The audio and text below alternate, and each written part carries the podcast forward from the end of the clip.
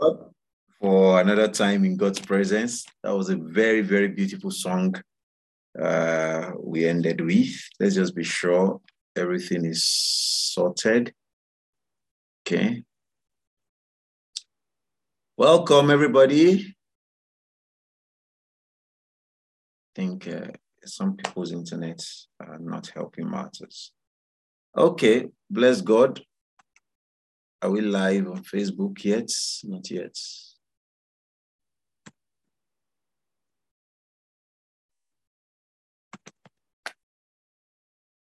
We bless God for another time in His presence. Thank God for the gift of life.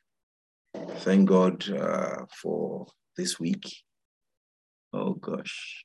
Okay. Um, our Facebook audience, just give us a bit of time. Think Facebook is messing up.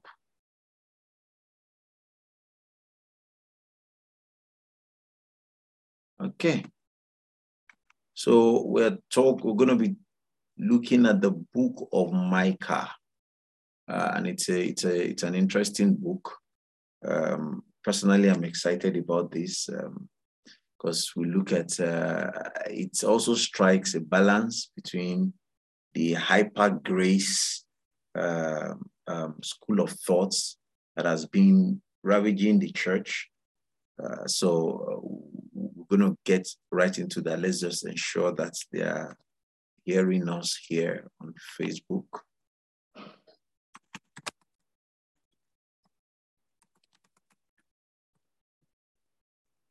Okay, I think we should be good now on Facebook.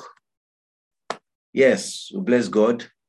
Thank you very much, everyone that, that has joined us either on Facebook on Zoom or um, listen to the podcast. Let's just say a word of prayers quickly as we go into the study. Father, we thank you your God that answers prayers. Thank you for being our God. We ask as we go into your study tonight that your presence will be with us, your grace will speak to us, you open our eyes and our hearts that will learn at your feet. Thank you, Father. In Jesus' name, prayed. Amen. Okay, so let's go. The book of Micah. Uh, so, uh, interesting book. I'll try and as, as and get as quick. I mean, get through it as quickly as possible. But there are loads of lessons to learn in the book. Um, uh, well, to to to start with, Isaiah and Micah are likely uh, comrades or compatriots. They, they, they, are contemporaries. They wrote almost at the same time uh, Micah wrote uh, during the king during the reigns of King Jotham, Ahaz, Ezekiah. Ezekiah was a very good king. Um, Ahaz was a very bad king, uh, but we'll get into that in a bit. I'll just touch it in a bit. Um, then we should also one of the reasons why scholars believe that um, Isaiah and and, um, and Micah were contemporaries was uh, Micah chapter two and Isaiah chapter four are almost saying the same thing. Um, almost we can we can say they are word for word. Maybe one copied the other, or the Holy Spirit inspired them, but uh, we don't have evidence of, of either copying the other.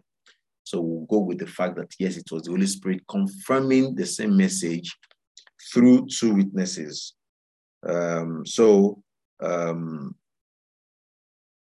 and we should also know that there are some things that Micah said that are now quoted, I mean, all over the world. There are some things, uh, if you've been to a carol service ever, uh, you will have you will have heard Micah's um, Uh, uh, uh, some of Micah's scriptures or some of Micah's writings read. Um, okay, so let's go to the memory scripture, and that's the theme. That's the central theme of this book, memory scriptures, Isaiah chapter, I mean, Micah chapter 6, verse 8.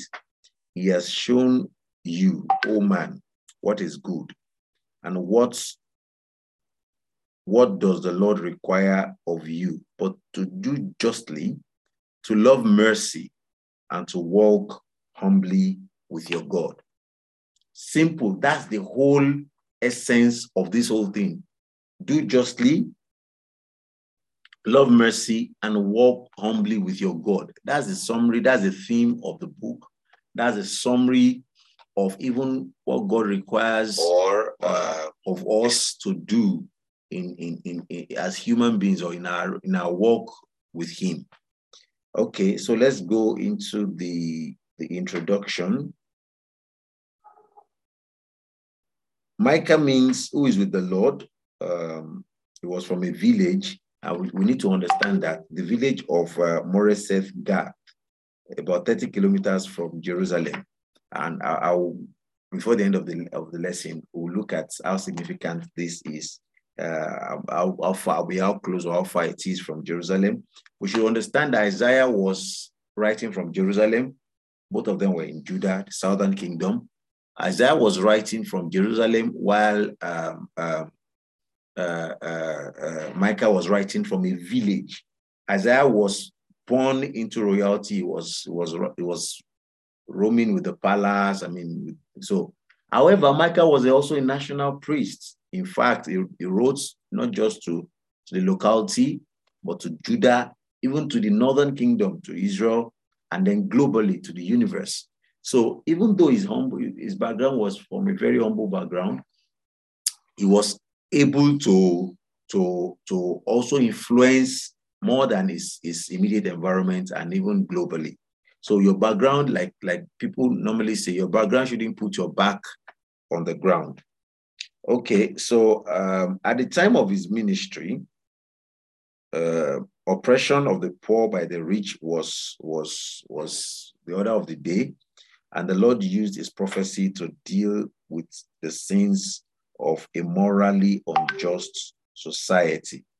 So him lived among the poor, he dwelt among the poor, unlike Isaiah, who was among the ruling class and was still able to, to, to, to preach and, and, and, and speak against what those guys were doing at that time.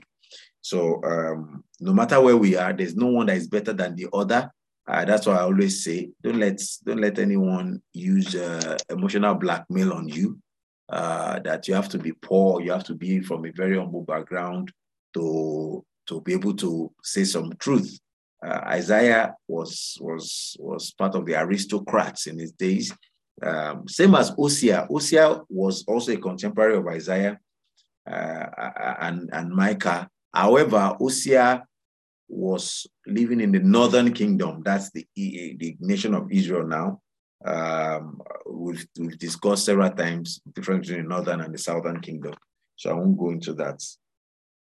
So um, he, Micah promised during the crucial years surrounding the tragic fall of Israel to the Assyrian Empire, 722 BC, an event he also predicted.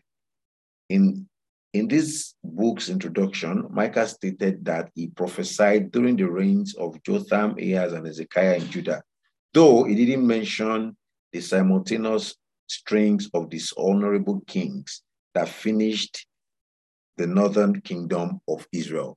So, um, okay, before we go into the, the discussion that was written in our manual, I'll just share a few things. Number one, uh, there are three things that that Micah wrote uh, wrote against. The first is idolatry. Um, idolatry is people at this time were insulting God. They were insulting God. Um, that's idolatry. Secondly, is he wrote against immorality.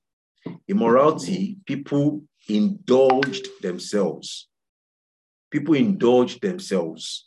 And then injustice, people injured each other. They, they, they did uh, evil wrongly against each other.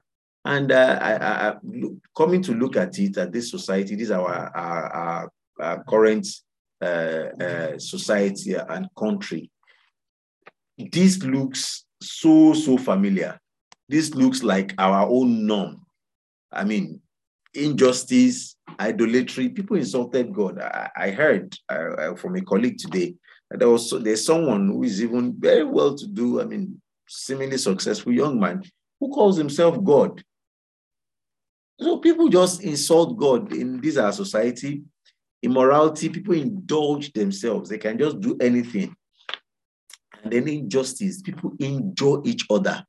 That's that's one of the that's one of the very terrible things that human beings can inflict so much pain on another human being.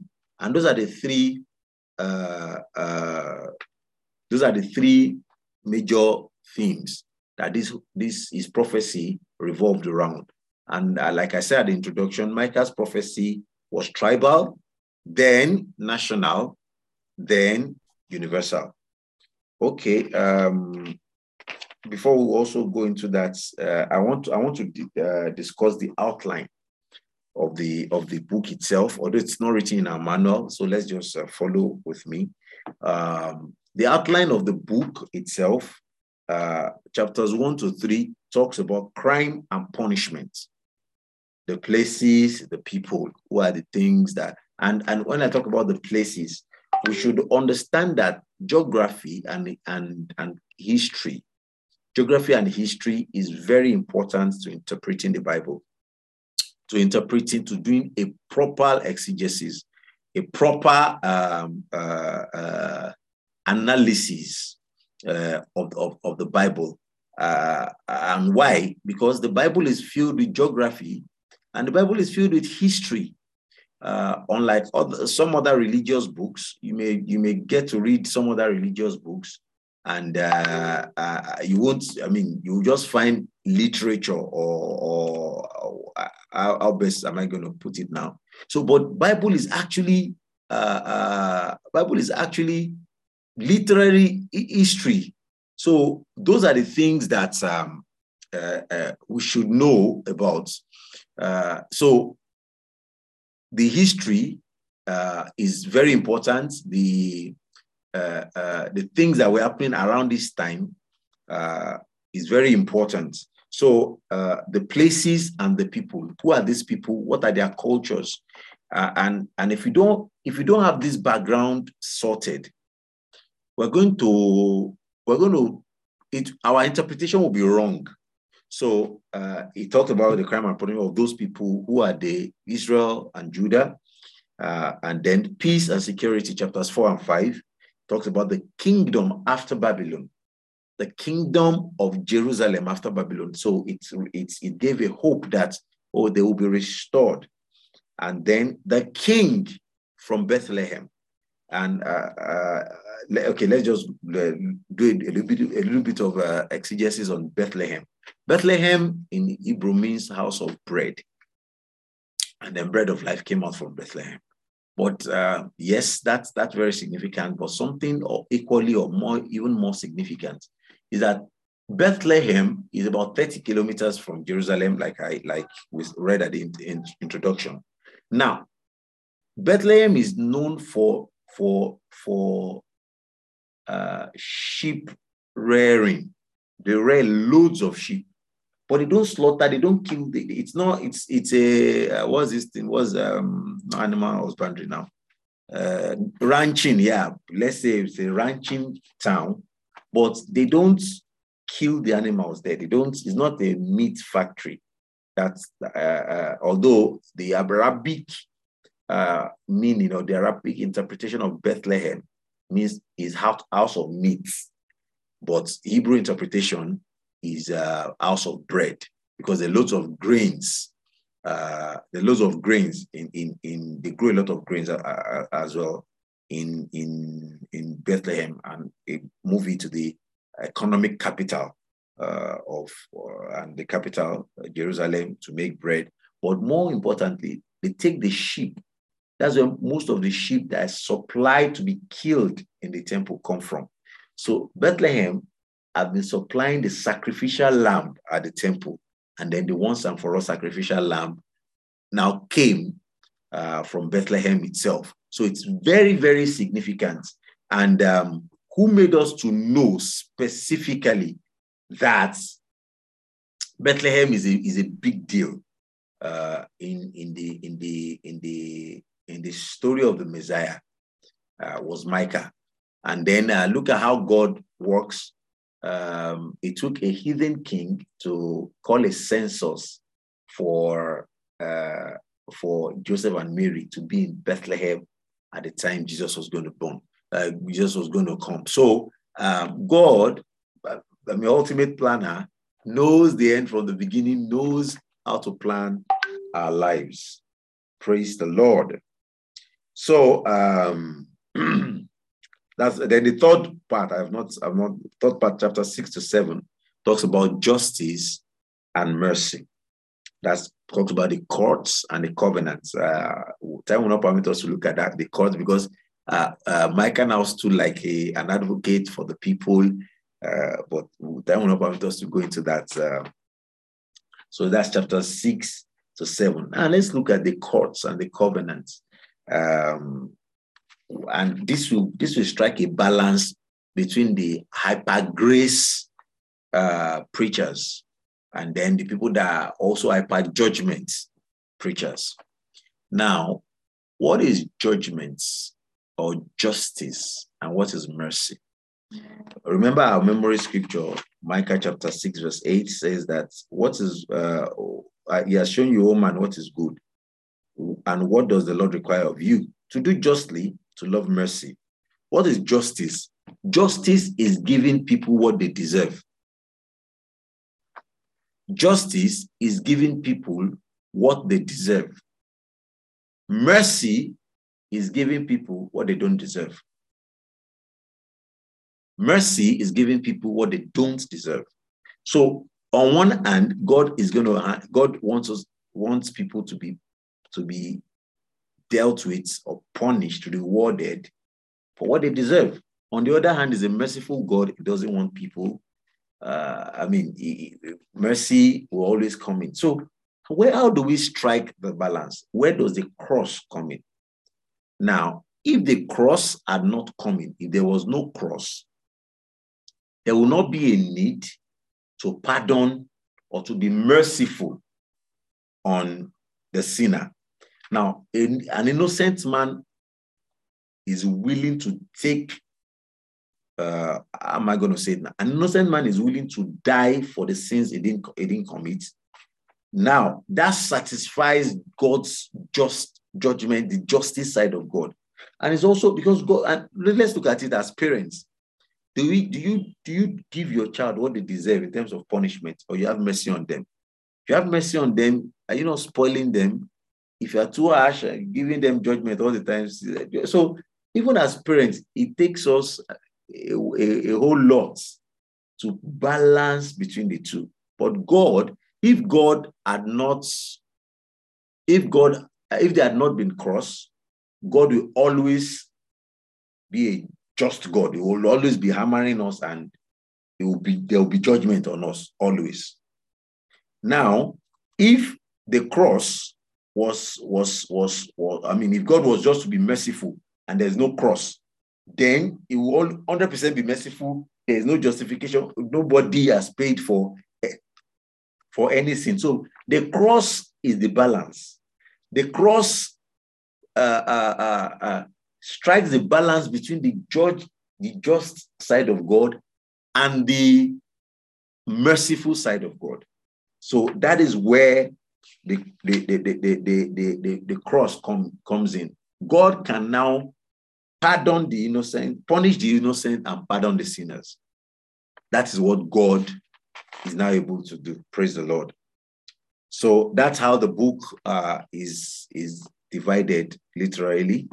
Okay, since we are almost done, I think we can actually go to Nahum today. Let me just read the conversation in um, Micah uh, because we missed one week. So I'll be looking for an opportunity to, to gain ground.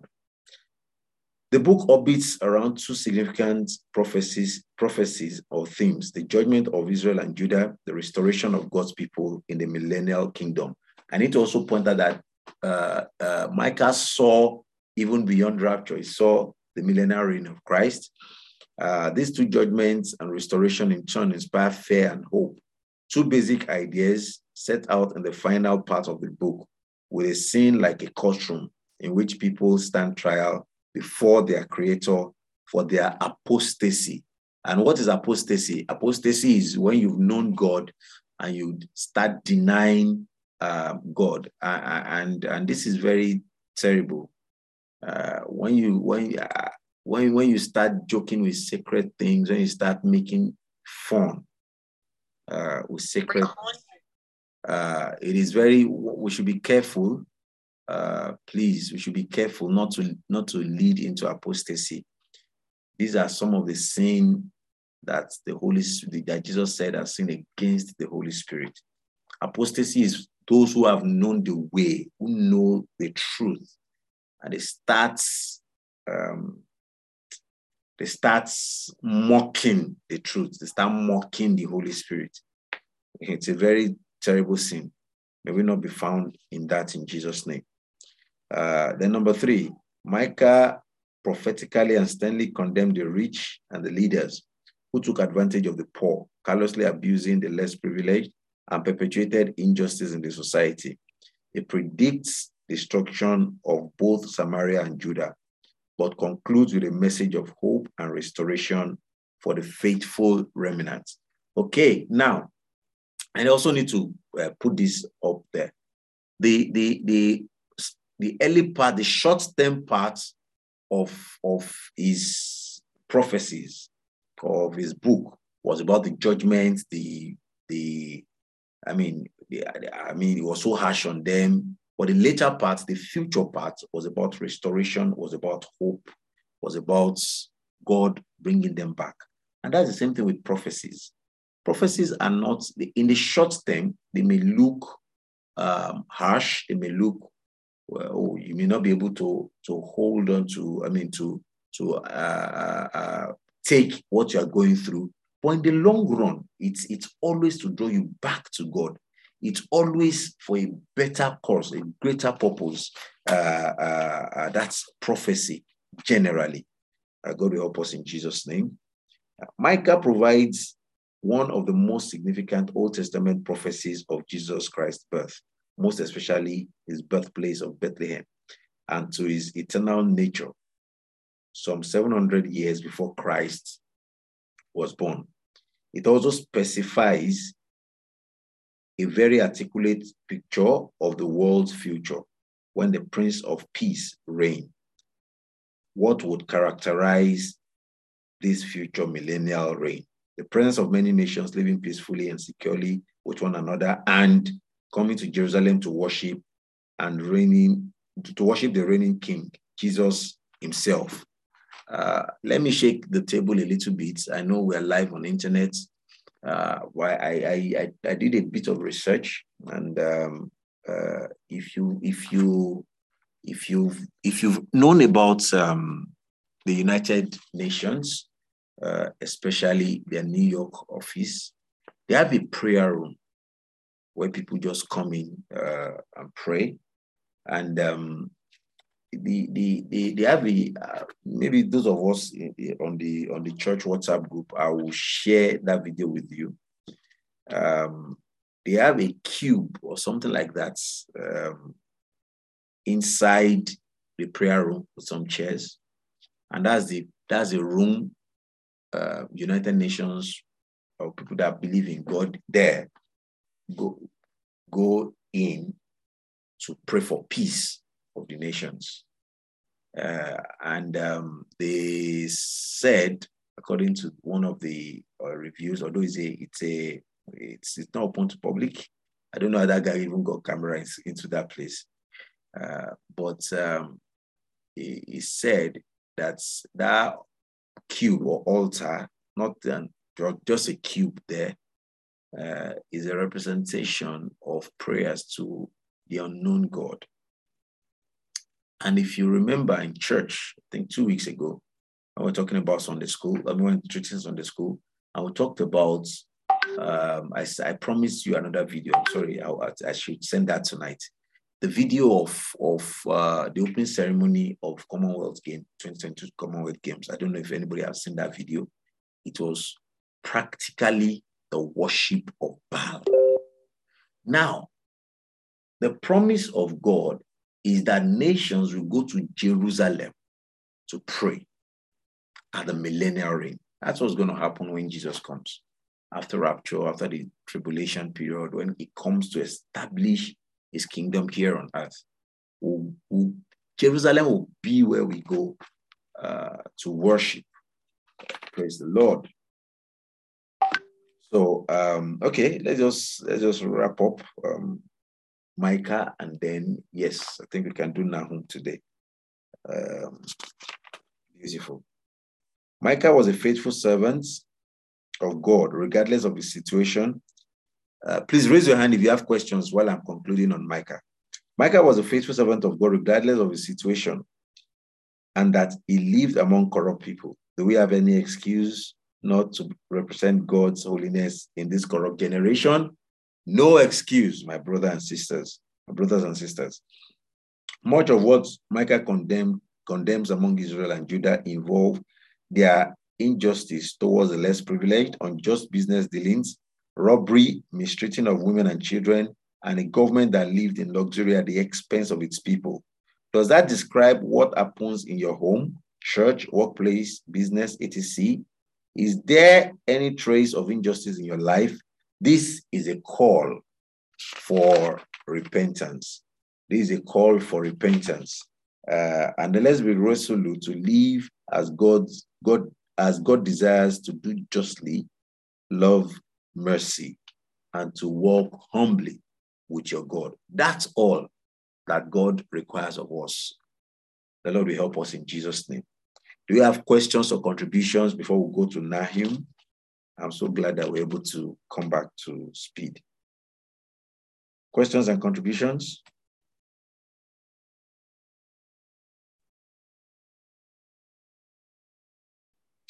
Okay, Nahum. Memory scripture is Nahum chapter 1, verse 7. It says, The Lord is good, a strong stronghold in the day of trouble, and he knows those who trust in him. Um, trusting in God. Uh, okay, the Lord is good in the day of trouble. And I was coincidentally listening to a sermon just before the beginning of Bible study. It's a live, it's actually a live program by Dr. David Ogbueli. And they were just in the parts that I, I, I, I met before I stopped, talking about um, uh, how Christians should react or respond to trouble. Uh, and he was saying a number of things that we should rejoice. We shouldn't do as if, oh, this thing is just meeting me for the. We should rejoice when we are persecuted uh, for the sake of good. Or this this this scripture is telling us that the Lord is good. So when we are going through issues and troubles, first and foremost, settle the fact that the Lord is good. Don't come and say, ah, why? Why God? Why is this happening to me? First, settle in your mind and accept it that the Lord is good. Then is a stronghold in the day of trouble. Is a is our stronghold in the day of trouble, and he knows those who trust in him. And another thing is, we shouldn't be, we can't deceive God. When inside of you, you know you don't trust in God. God knows. So let's put 100% of our trust in God. Introduction. Um, who has the manual? Just read the introduction for us. Sophia, do you have the manual? Or Fumi? No, sir. No, sir. Fumi, do you have the manual?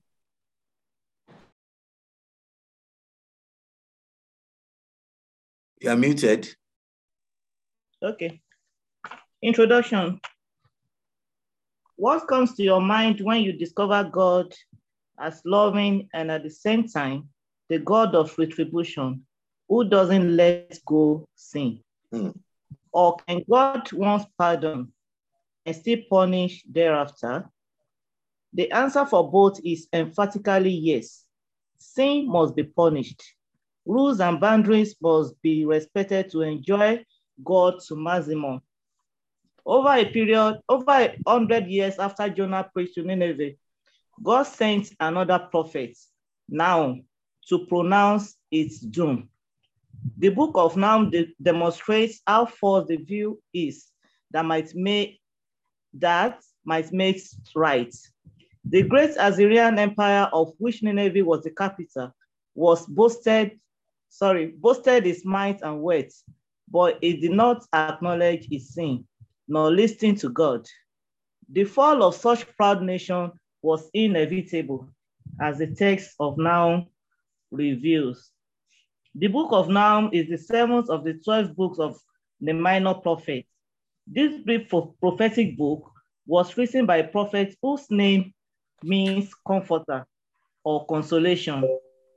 We know nothing else about Nahum except that it came from Elkosh, the location of which is uncertain. He was a prophet in Judah since the northern kingdom Israel had already been conquered by the Assyrians and his people exiled. 2 Kings 15, 29, 2 Kings 17, 6. He was a contemporary of Zephaniah, Habakkuk, and Jeremiah. 2 Kings 17, 23. Okay, uh, lovely introduction. Um, we could see, uh, and, and is, is a little bit similar to what we said in, um, in Micah. God is both just and merciful. Uh, and he, he, exhibits both uh, uh, currently, or it can, it's possible for him to exhibit both. The people that are, on the extreme right will tell you that, oh, God is merciful. He has forgiven all our sins. He sees us through the, the prism or the lens of mercy. Uh, there's nothing the sin we, we, we, are even going to commit in 20 years' time. God has already forgiven. The people on the extreme right will tell you that ah, God is wicked. God, I mean, God is is is, is just. He, he don't he not let go. And what I do tell people is um, it takes maturity to be balanced. Uh, is only for the matured. Uh, now, what do I mean? You can tell a five year old that it's good to give. You just taught them in church, it's good to give. When you give to people, God will give you back. And the five year old just take that hook, line, and sinker, gets back home from church, calls all their neighbors to come and take everything in his mommy's fridge and kitchen. I should be, you know, they've just taught us that it's good to give. I'll give, let's give this one so that uh, uh, God will give us back. Is it is that the, the, the, behavior of that child in in in I mean is not necessarily bad, but we'll say it's childish.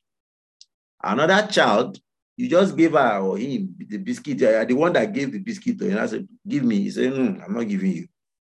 You know that you're the one. I mean, and there's more where that one came from. He said, "No, I'm not giving you."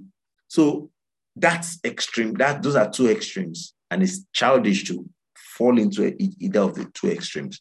So the same thing with this issue of grace. God has forgiven us. Uh, salvation, we've been saved. Once saved, forever saved. Maybe I should even use this opportunity to, to deal with that.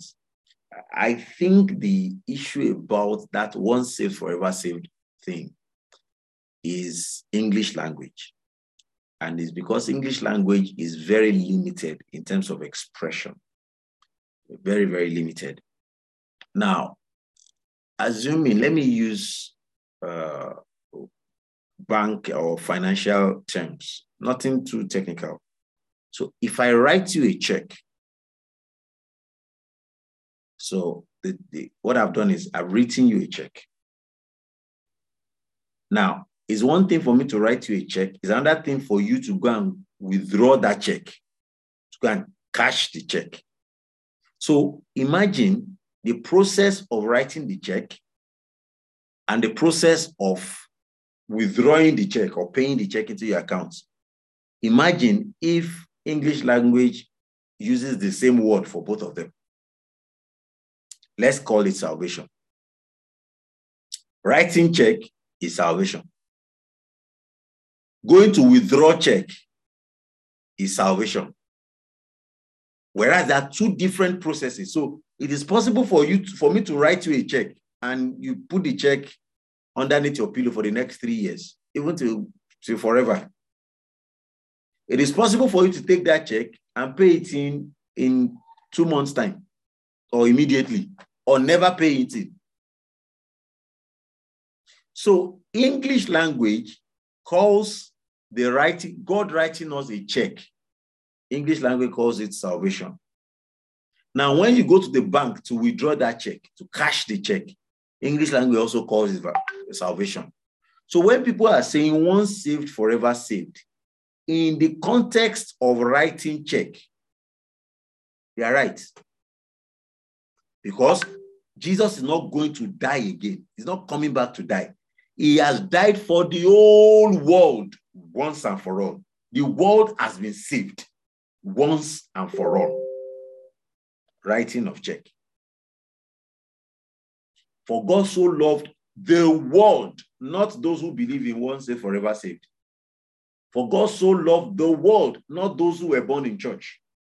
The world, including the people that you are praying that they should fall down and die, including Boko Haram, including ISIS, including your neighbor who is a witch, including, including the worst of the worst of the sinners. For God so loved the world that he gave his only begotten son. That is salvation. That whosoever believes in him, that's another level. That's withdrawing of the check. Whosoever believes in him will not perish. That's the cashing of the check. You have to believe in him. So when someone is telling you that once saved, forever saved, this, that's the balance. We are all saved. God, Jesus had died for us. That's salvation context, that context of salvation, of Jesus coming to save the world from their sin, is already settled once and for all. The other part, the other context of salvation, whereby I come and bold, come boldly to his presence and obtain mercy and obtain grace and say, Jesus, as I confess you as my Lord. Jesus, take over my life. You are now my Lord and Savior. That is salvation, but that is not once that's that can be lost. That one can be lost. So I hope that um, puts balance in this one saved forever saved thing.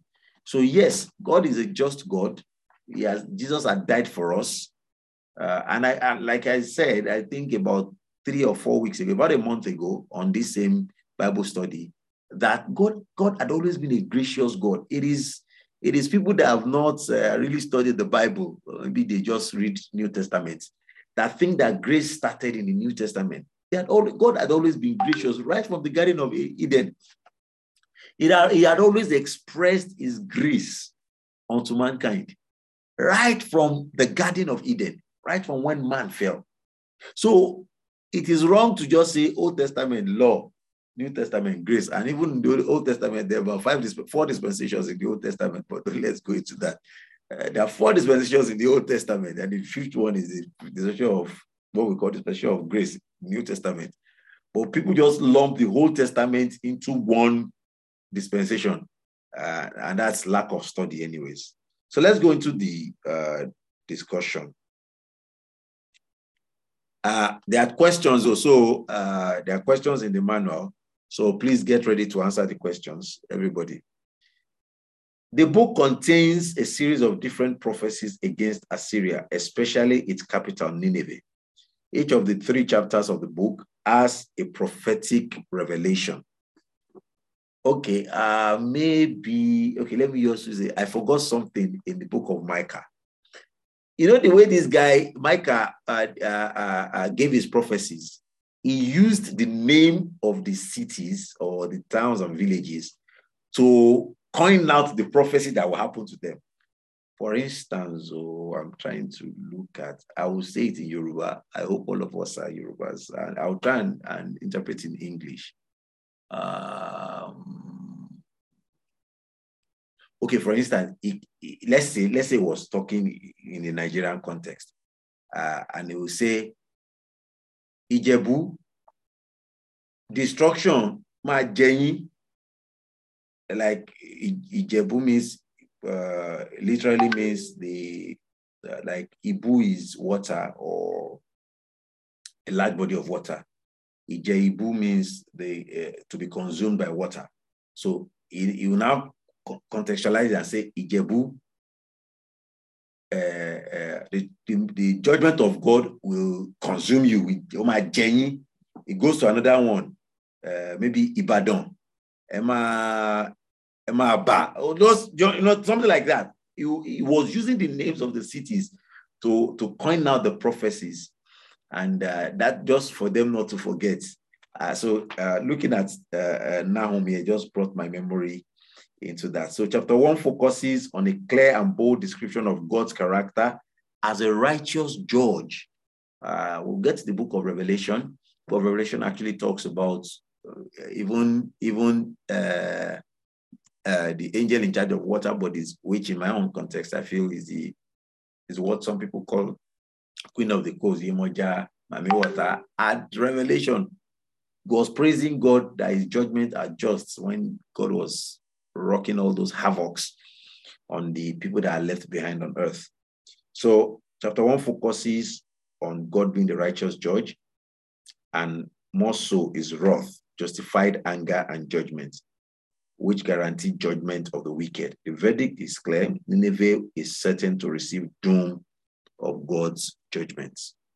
Chapter 2 predicts Nineveh approaching judgment and describes in descriptive language what the destruction would look like. And then chapter 3 highlights a brief Nineveh's offense, offenses, highlights in brief Nineveh's offenses against God and declares that God is justified to bring complete judgment and destruction on the city of Nineveh. Mercy unheeded finally brings judgment. Hmm. Mercy unheeded finally brings judgment.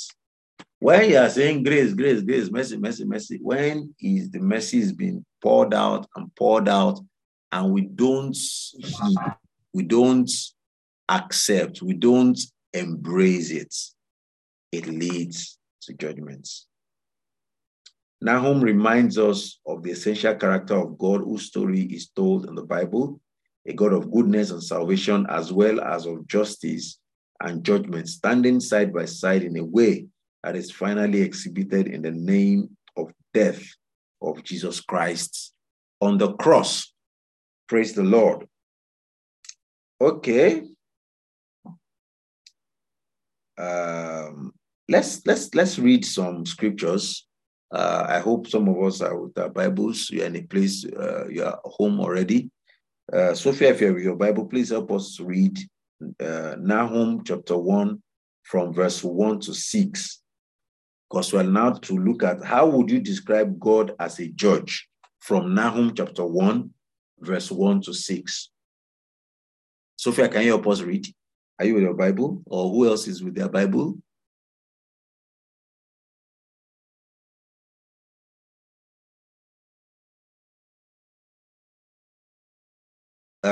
Sam, please prepare to read Nahum chapter 1, verse 8 to 10, and then verse 14. Sophia, are you ready for us?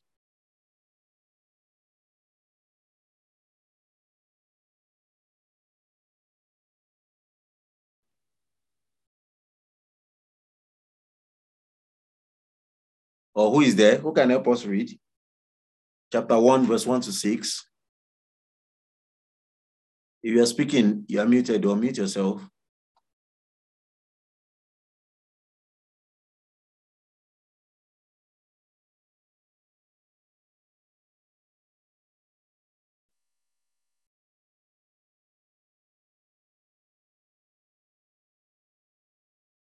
Hello, anybody there?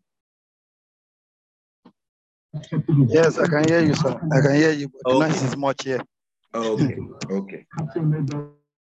Oh, is everybody on the on? At least I know that Abuja people are not inside traffic, so it's Lagos people that will still be inside traffic. Yeah, I'm trying to um, read. Okay, go ahead. Now, now, now, chapter one, verses what, sir? One to six. 1 to 6. I'm reading from ASV. Okay. The burden of Nineveh, the book of the vision of Nahum the El Cushite. Jehovah is a jealous God and avengeth. Jehovah avengeth and is full of wrath. Mm. Jehovah taketh vengeance on his adversaries and reserved wrath for his enemies. Jehovah is slow to anger and great in power, and will by no means clear the guilty. Jehovah is with the whirlwind and in the storm, and the clouds are the dust of his feet. He rebuked the sea and maketh it dry, and dried up all the rivers. Bashan languisheth, and Carmel, and the flower of Lebanon languisheth. The mountains quake at him, and the hills melt, and the earth is upheaved at his presence. Hear the word, and all that stand before his indignation, and who can abide in, in the fierceness of his anger. His wrath is poured out like a fire, and the rocks are broken asunder by him.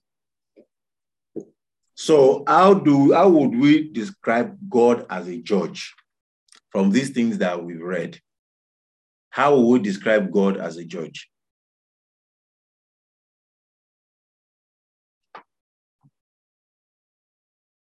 Who is going?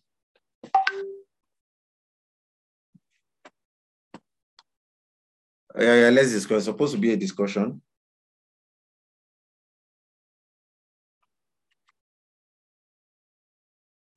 Oh, oh, like, like said, sir, that judgment is uh, giving someone what they deserve. Uh, if he, he, he avenges and is full of wrath, take vengeance on his adversaries, you are his adversary. This is what you deserve. You get what you deserve. He reserves wrath for the enemies. That is what they deserve. If if um, for any reason he's going to show mercy, that should be what um, they don't deserve. But if he's as, as a judge, uh, if he's going to judge rightly, for anyone that goes to uh, that is that is meeting, uh, for example, the CJN that was uh, inducted today, if you are if you have killed, the right um, judgment is what you should be killed. So God as a judge is only melting out um, what um, what um, someone deserves. He gives them by by the same measure. Okay, thank you very much. So uh, let me just go to question five because of time. So, what do you think in your in any other person? It doesn't have to be Jerry now. In your own view, what do you think God can do with a defiant and rebellious nation like Nineveh? Remember their sin. We talked about it last week when we were treating Jonah.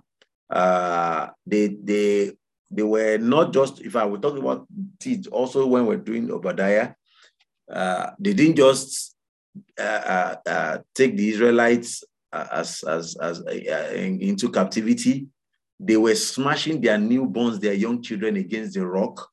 The Edomites too were clapping for them. They were hailing them. Do it. You know, it was they they tore open the the the the the, the, the stomach of pregnant women. Like it's it was it was terrible. It was it was they forced the children of Israel to intermarry, to do everything that God said they should not do. They forced them to eat the, all the defiled meat that God said they should not eat.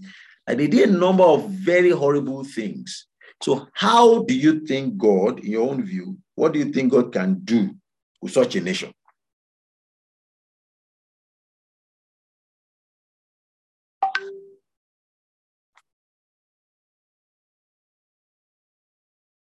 Anybody?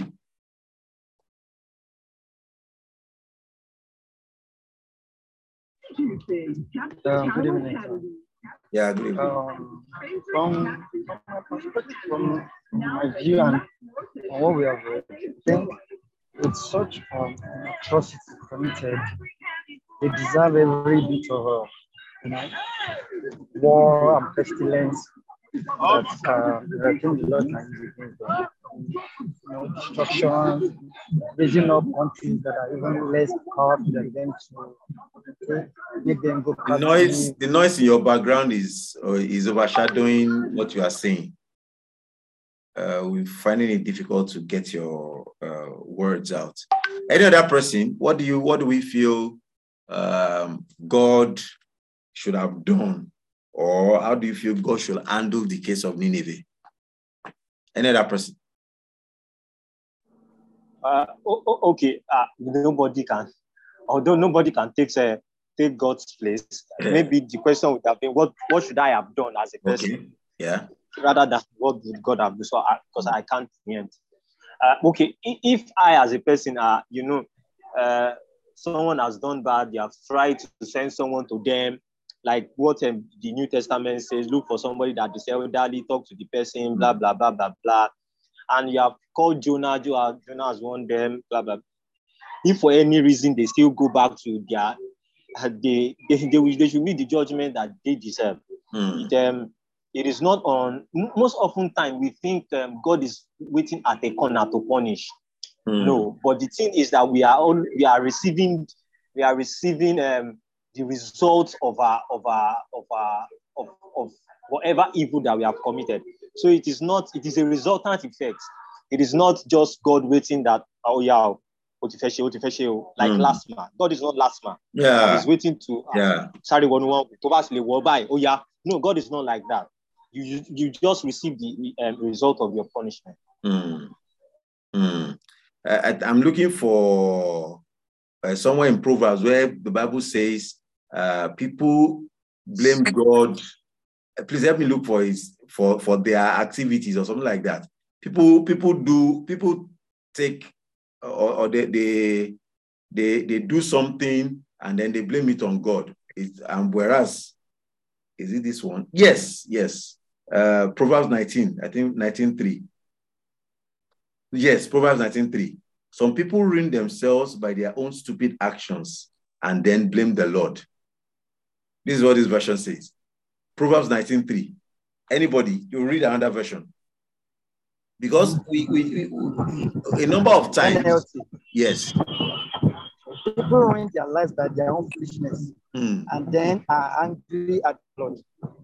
Is that not what's happening in, to some of some of us or some people in our in our day and time? Like it is you are now you go mess up. You are the one that and you now start blaming God. The foolishness or uh, okay. Let me look. Okay, let, okay. You s- read NLT, right?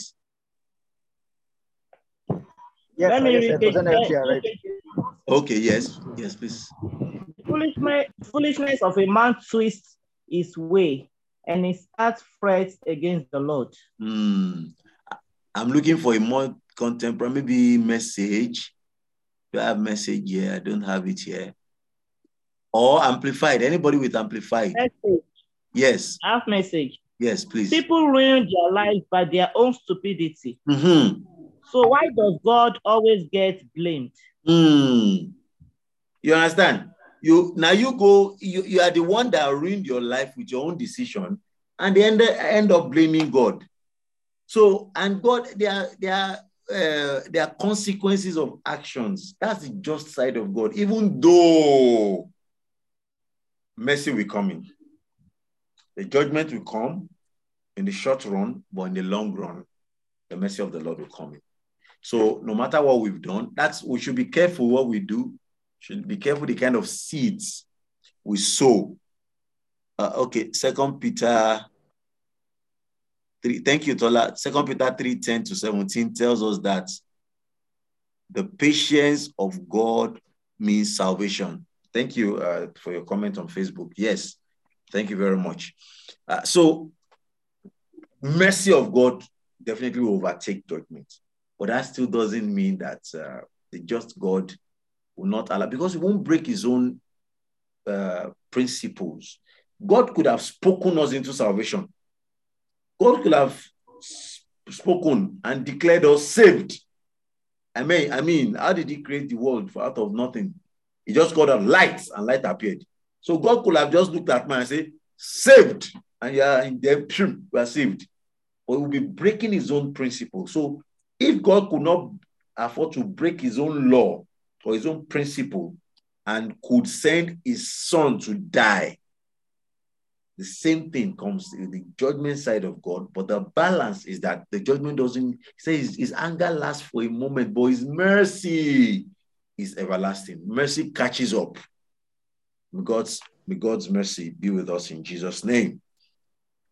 Any question before we wrap up? We're almost out of time. Let me just read the conclusion. Please raise your hand or mute yourself if you need to ask questions or make a comment or contribution. Conclusion Examining the happenings around us vis a vis Nahum's time, it is obvious As Nineveh sowed, so she reaped. This is God's law. Nineveh had forfeited herself so that nothing could harm her. Have fortified herself. Nineveh has fortified herself so that nothing could harm her. However, a mighty fortress was brought down by God. Let it be noted that the intention, the, the inventions of civilization are powerless against heaven's artilleries. Hmm. Nineveh is a type of all nations that turn their backs on God in our day. Proud civilizations has taken everything up, everything upon strength of man's power and machines. And there is a terrible disregard of God. We see that Nineveh was overthrown because of her sin, and that her great wealth and strength was not sufficient to save her. Often, nations or man depend on might and power or energy of the flesh to survive. They forget that it is not by might, not by power, or by my strength, says the Lord of hosts. Any person or nation that deliberately finally rejects God, deliberately and finally and fatally elects doom. Beware of that. Now we have so much people who, especially because of technology, um, just feel that there's no God. The richest man, is it the richest man now, or at least one of the richest men in, in the world, and one of the most influential, influential people in the world, came publicly to say he doesn't mind going to hell when he dies. He's now being fashionable to, to talk against God. Hmm. There is another one. I mean, his company closed, I think, $400 million last year, last year or this year in Nigeria, who calls himself God. A colleague of mine and I were discussing it in the office today, and um, just like everybody who has spoken apostasy, who has spoken against God, had died a very terrible death. They died young, they died unsung, and all the popularities, like the Beatles, the, the, some musicians, some very popular influencers, all those there, where are the Beatles now? Where is their song? Where are all those things that made them look as if they were on top of the world? Where are they today? We can't, some of some people, some Sorosoke generation may not even know them. So when a nation or a group of individuals start talking down on God, start thinking that they can replace God, hmm, you're electing your doom. Either as an individual, as a company, as a nation. You know, when technology and machine replaces some things, uh, what is God? I mean, who is God? Well, well, we don't need all those things. I mean, I can I can put some things on the device and get me these. There are breakthroughs in medicine, breakthroughs in pharmacy, and breakthroughs in tech. I mean, so people just start uh, going against God or speaking against God. It is very, very dangerous. You are electing your doom if you're doing that. May God help us in Jesus' name. Do you have questions or contributions before we pray?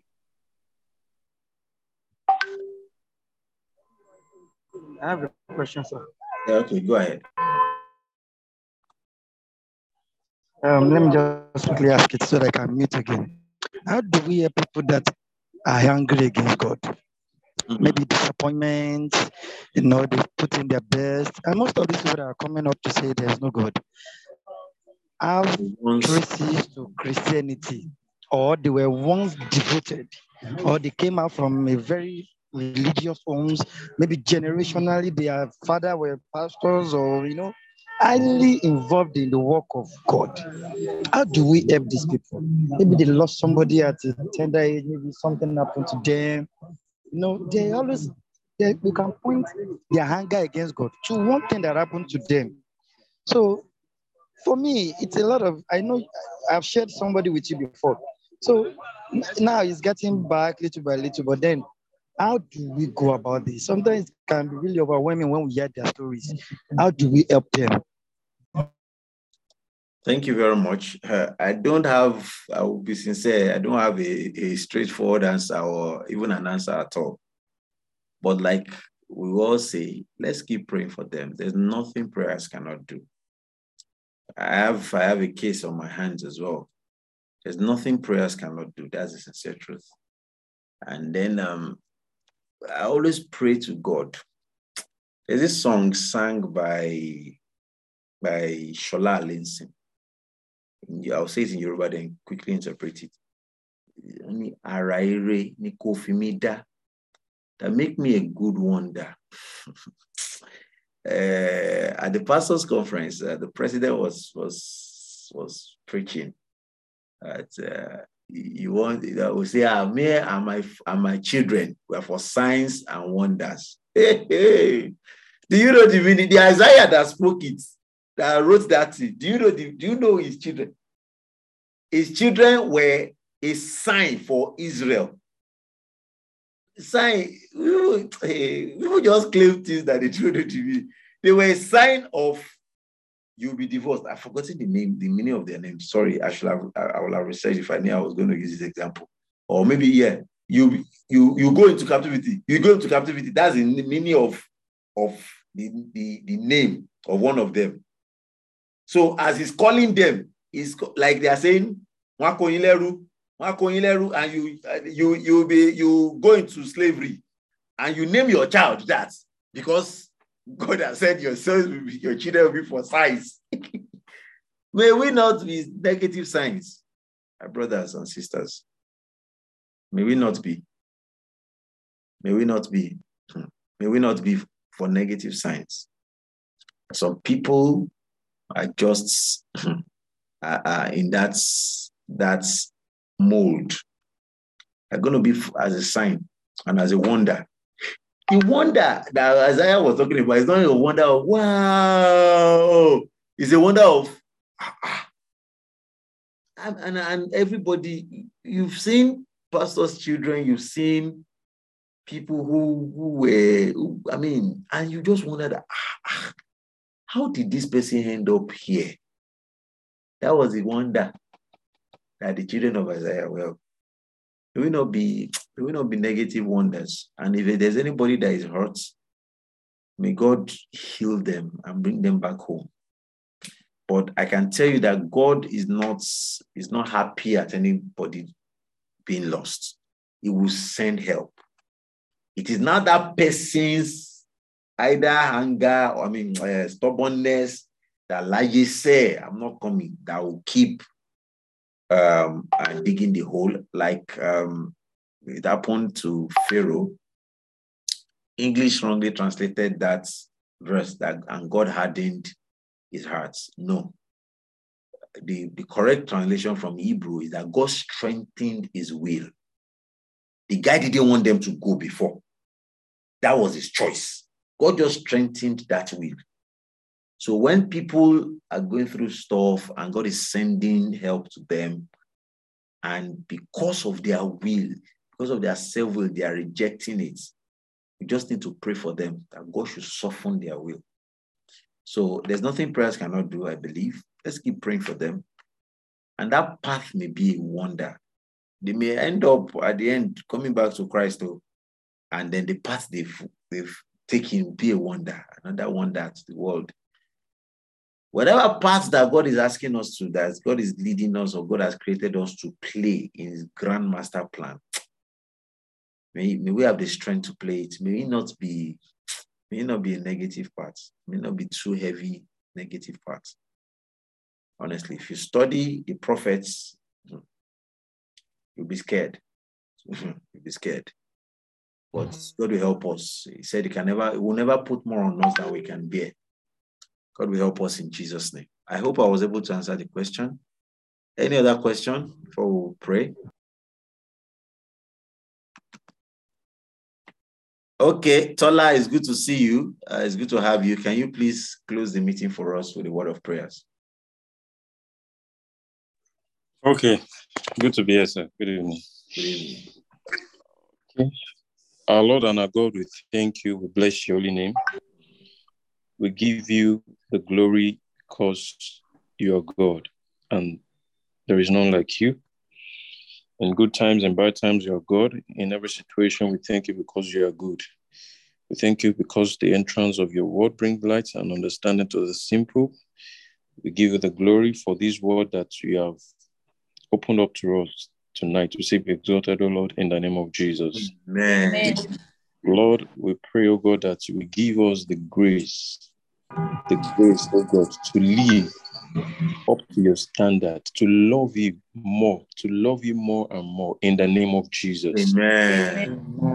God, that Lord, we will not frustrate your grace upon our life in the name of Jesus. Amen. We will not take your grace for granted and leave the path of truth in the name of Jesus. Amen. Amen. And Lord, we pray that you give us the grace to pass on, to pass on this legacy onto the generations to come, to teach them the truth of the word of God and who God is really. That is a righteous judge and a gracious God in the name of Jesus. Amen. Amen. Thank you, Holy Spirit. We give you the glory. In Jesus' name we pray. Amen. God bless you. Thank you very much. Uh, for those in Abuja, we'll meet on Saturday for evangelism, 8 o'clock in church. And then on Sunday, our service starts 8 o'clock. We're closing the service on time because it's a zonal uh, inauguration. We have to get to our zonal headquarters on time. So please get to church on time. God will bless you in Jesus' name. Amen. Have a wonderful, wonderful evening. Night. I need to stop. All right. And Lagos people, get home on time. Amen. Amen. We are home. We are home. Ah, okay. You, you are home. You are home. Stop shaming Lagos people, guy.